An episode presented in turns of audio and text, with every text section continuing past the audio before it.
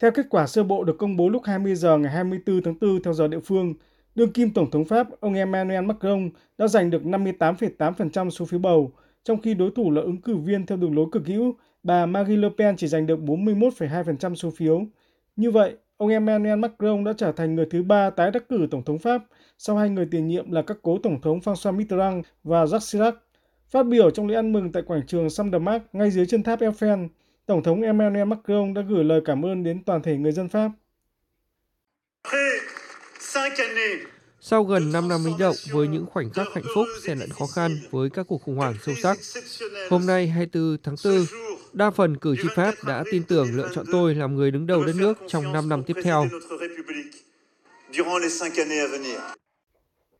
Trong khi đó, ứng cử viên theo đường lối cực hữu bà Marine Le Pen đã thừa nhận thất bại. Tuy nhiên, bà Le Pen cho rằng cuộc bầu cử Tổng thống Pháp năm 2022 vẫn là một thành công lớn khi lực lượng cực hữu đã giành được tỷ lệ ủng hộ cao nhất từ trước đến nay và khẳng định sẽ tiếp tục đấu tranh cho người dân Pháp và nước Pháp. Phản ứng trước thắng lợi của ông Emmanuel Macron, các chính trị gia địa bàn cho rằng chiến thắng của ông Macron là điều tốt lành cho sự thống nhất của nước Pháp. Tuy nhiên, với tỷ lệ 28,2% cử tri Pháp không tham gia bầu cử cho thấy sự thất vọng của người dân đối với cuộc bầu cử Tổng thống năm nay. Ông Macron được chọn chỉ vì người dân Pháp không muốn một chính trị gia theo đường lối cực hữu lên nắm quyền. Trong nhiệm kỳ 2 của mình, Tổng thống Pháp Emmanuel Macron sẽ phải đương đầu với nhiều thách thức lớn. Trước hết là hàn gắn sự chia rẽ của nước Pháp sau cuộc bầu cử, tiếp đến là các vấn đề cải thiện sức mua của người dân, tìm lối thoát cho cuộc xung đột Nga-Ukraine, thúc đẩy các mục tiêu khí hậu, giảm tỷ lệ thất nghiệp và cải cách hưu trí.